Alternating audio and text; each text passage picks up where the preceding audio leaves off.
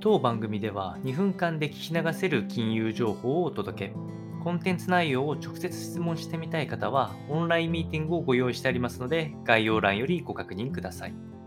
本日のテーマは、カナダ中央銀行市場通りの25ベースポイントの利上げ。次は据え置きの可能性を示唆というような話が入ってきておりまして、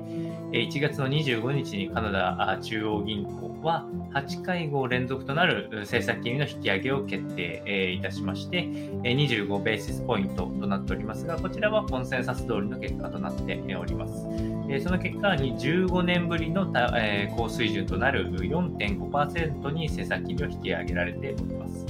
でその中のコメントに出てきておりますところが、あ経えー、経済が金融政策報告というのがあカナダ中央銀行を出してるんですけど、これ MPR と呼びますが、MPR の予測と大筋整合して推移するならば、えー、政策委員会は金利を現行水準で、えー、維持すると予想されるという旨が政策決定の声明に記してありますので、えー、このことを簡単にお伝えすると、おおむね、えー景気っていうのが過熱気味に推移していることを受けているというような経済推移が続くことがあれば、えー、ここから金利上昇させるっていうのはもちろん消費,、え、消費者に負担がかかってしまうので、え、ここからは金利を上げることなく